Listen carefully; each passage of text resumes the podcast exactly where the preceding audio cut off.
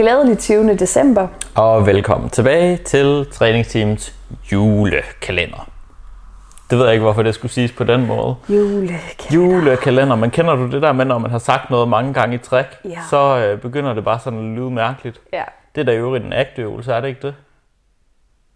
Hvad, hvad for en af dem? Det der med, øhm, at hvis, hvis man har en eller anden sådan øhm, sætning, man siger om sig selv, Ja. så kan man sige den rigtig mange gange, og så på Ja. et eller andet tidspunkt, så begynder den sådan at lyde så mærkeligt, at man defusionerer fra den. Jo, det tror jeg faktisk, du har ret i. Det kan jeg huske, det lavede vi øh, en gang på et ACT-kursus. Ja.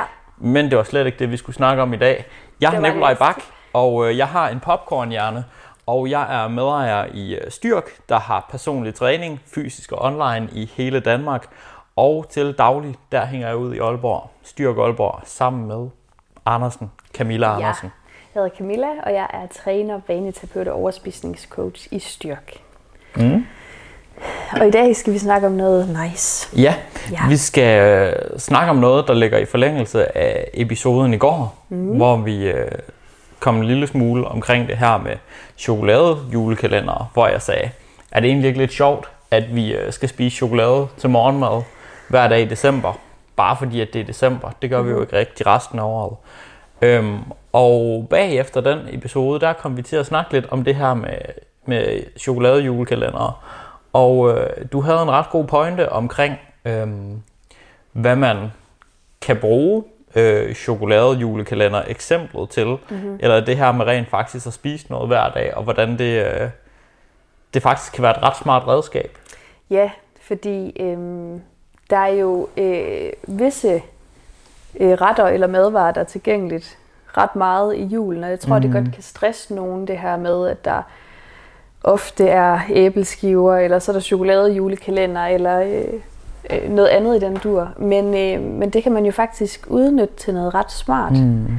Og det er også noget, man vil kunne gøre i januar, eller mm. wherever. Nu bruger vi chokoladejulekalenderen som et eksempel. Mm. Når vi er jo relativt langt inde i december, men det kan være, at man har lavet nogle oplevelser med den kalender, man nu havde. At chokoladen måske ikke er helt så spændende sidst mm-hmm. i, i perioden som bagefter. Øhm, og ellers så er det i hvert fald en øvelse, man kan lave året rundt det her, hvis, Det er det. hvis der er nogle fødevarer, der sådan, øh, kan man sige, er lidt magiske, Ja. øh, lidt svære mm-hmm. at, øh, at forholde sig til, navigere Ja. i. Ja. Øhm, det man kan gøre, det er, at man kan bruge det som en eksponeringsøvelse. Og fuldstændig som du siger, hvis man har nogle madvarer, som man måske synes er lidt ekstra magiske, eller de er sådan lidt ekstra øh, højt op på en pedestal i forhold til andre fødevarer, øhm, så kan man ligesom bruge julens høje tilgængelighed øhm, til at øh, stille og roligt eksponere sig selv for den her madvare. Det vil sige, at man for eksempel får lidt af det hver dag, Øh, det man så vil opleve, når man får den her madvare forholdsvis ofte, øh, det er, at magien stille og roligt forsvinder.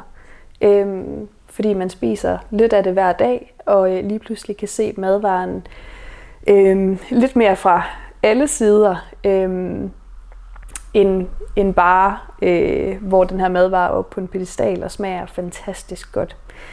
Og øh, man skal måske være opmærksom på i starten, når man laver øh, sådan et, øh, jeg har lyst til at kalde det et eksponeringsforløb, for det er jo ikke bare en øvelse, det foregår jo mm. over en længere periode, øh, det er, at man godt kan, kan komme ud for det, der hedder honeymoon-effekten, hvor at når man starter på den her eksponeringsøvelse, så, øh, så er madvaren stadig op på en pedestal, den er magisk, man synes måske, den smager sindssygt godt. Man spiser måske mere af den, end man kommer til øh, i slutningen af, af den her fase. Og øh, det er helt naturligt, at man Ja. får den oplevelse, den reaktion. Simpelthen fordi, hvis man tidligere har begrænset eller mm. gjort noget forbudt, så Ja. vil der være sådan en startfase, hvor uh, nu er det rigtig spændende. Ja. Nu spiser jeg meget af det, men det aftager typisk i Ja. takt med, at det holder op med at være spændende. Det gør det. Og, Og- og øh, ja, Det er jo der, hvor man kan kigge sådan lidt tilbage på sin øh, december, og sådan se på, jamen, det kan godt være, at øh, er der et eller andet. Chokoladejulekalenderen for eksempel. Har den her chokolade, jeg har spist hver dag, er den egentlig lige så spændende øh, her sidst i december, som den var i starten? Eller også sådan noget julefrokostmad er også sådan noget, du ved, der er mange, der, åh, jeg glæder mig til december, hvor der er risalamang og sådan. Og så når man har været til ret mange julefrokoster efterhånden, så Ja. det er som om til sidst i december, så den der risalamang, der nærmest var helt magisk og juleagtig i starten af december, Ja. den hænger lidt en ud af halsen på en eller anden måde. Ja, og jeg, jeg kender faktisk flere, som tidligere har været til julefrokost med julefrokostmad hele i januar, hvor at folk bare har været ved at brække sig Ja, over julemad til sidst. ja. Men øh, Jeg kan afsløre, at vi skal ikke have julemad til vores julefrokost i januar. Det, det, det, er faktisk, det er faktisk okay glad Ja. for at høre. Der tror jeg, vi er ved at være med på den front. Ja. Hvis nu man har lyst til at lave den her eksponeringsøvelse, uden at det skal være med en øh, købt chokolade-julekalender med øh, dårlig øh, chokolade, så kan man jo øh, lave sin egen øh, julekalender, eller lave sin egen, øh, sådan ligesom lave nogle doser, et eller andet, man skal have øh, Mm. i en bestemt periode. Øh, så man kan egentlig lave det på mange måder. Mm. Det, man vil foreslå, det er, at har man nogle trigger foods, altså øhm, nogen, som ligesom kan trigge en til overspisning, fordi det måske har været så forbudt tidligere, så, så, så anbefaler man, at, øh, at man ikke vælger den madvare, som er den aller, aller, aller største trigger food, men at man måske vælger en, øh, som ligger i en lidt lavere kategori Ja. på en måde, altså som, som stadig er en mad, madvare, der er magisk for en, og den må også gerne være øh, tr- trick en lille smule, men øh, det er et godt sted at starte, så man ikke starter med, med, med den aller, aller, aller største udfordring. Okay. Ja. Så lad os sige, øhm, lad os tage mig for eksempel, jeg vil lave en eksponeringsøvelse. Øhm, og det er de her Doritos, jeg har sat op på en pedestal med nacho cheese, Yes. øhm, som jeg typisk spiser meget af, hvis de Ja. er i huset. Det gør jeg egentlig ikke længere, men sådan havde jeg det i hvert fald en gang med dem. Ja. Øhm, lad os sige, at jeg vil lave sådan en eksponeringsøvelse med dem. Ja. Så vil jeg vælge en anden smag af Doritos, eller måske et andet mærke med den her smag af nacho cheese. Jamen det kommer, ja igen, det, og det, sådan er det jo altid, men det kommer meget an Ja, på, men hvordan lad os sige, at jeg virkelig slet ikke kunne styre mig bare kastede Ja, den i hovedet, hvis ja. det var den smag. Ja, så kunne det faktisk godt være en, være en idé at vælge en, øh, en anden variant, Mm. mm. som du måske ikke havde helt samme forhold til. Det kan også være, at man starter med en helt anden slags fødevare. Det kunne godt være, at du vil sige, okay, men jeg har Doritos, som ligger aller, aller højst på listen. Nedenunder det, der har jeg skumjulemænd, som, som jeg synes er gode, og de er også meget spændende for mig. Ja. Men det er, det er ikke der, hvor jeg sådan tænker, nu ender jeg i en kæmpe overspisning. Okay, så man sådan sætter sig selv mere op til at starte med en succesoplevelse, Lige præcis. inden man går til det lidt sværere. Ja. Ja. og jeg vil sige, det kommer også rigtig meget an på, hvem man er, og hvad for et forhold man har til kost. Fordi det er klart, at den her, øh, den her lille advarsel med at starte med en, der ikke er øh, sådan en, en kæmpe trigger food, det måske er henvendt dem, som har et lidt øh, sværere eller restriktivt øh, forhold til mad. Øhm, hvis, Ja. hvis ikke man har det, så øh, go for it. Vælg det, du synes er mest magisk. Ja. Men ellers så, øh, ja, så tag forbehold. Ja, og det er jo klart, hvor at, altså selvfølgelig skal det her tilpasses efter fra den ene person til den Ja, anden, som sådan alle de råd, vi giver. Øhm, vil du generelt set sige, at, at så skulle man ligesom sætte det op, hvor man siger, når jeg spiser det her hver dag, øhm, skulle det være en eller anden sådan fast mængde af det? Det, øhm, det kunne i hvert fald være, være rigtig fint at gøre. Mm. Øhm, det er jo sådan, at der vil være nogen, som er enormt bange for at tage på, hvis man, altså når man starter sådan en eksponeringsøvelse. Mm. Og for dem, der kan man gøre det, at man ligesom øh, regner det ind i måltidsstrukturen, så man siger, jamen lige nu, der er jeg vant til at spise det her, når jeg kommer hjem om eftermiddagen. Nu bytter jeg det ud med det her mad, man gerne vil have eksponeres for, og hvis man øh, hvis det ikke er nok til at mætte en, så tilføjer man måske et eller andet, Ja. som giver, øh, giver noget mæthedsværdi også. Ja. Øhm, Og en anden ting, man kan finde ud af der, er faktisk, lad os blive i chips-eksemplet, at hvis vi nu siger, når jeg siger, at det er 50 gram chips om dagen, vil du typisk sætte det sådan op til, på et tilfældigt tidspunkt, eller vil du sige, at det, det, det gør vi samme tidspunkt hver dag?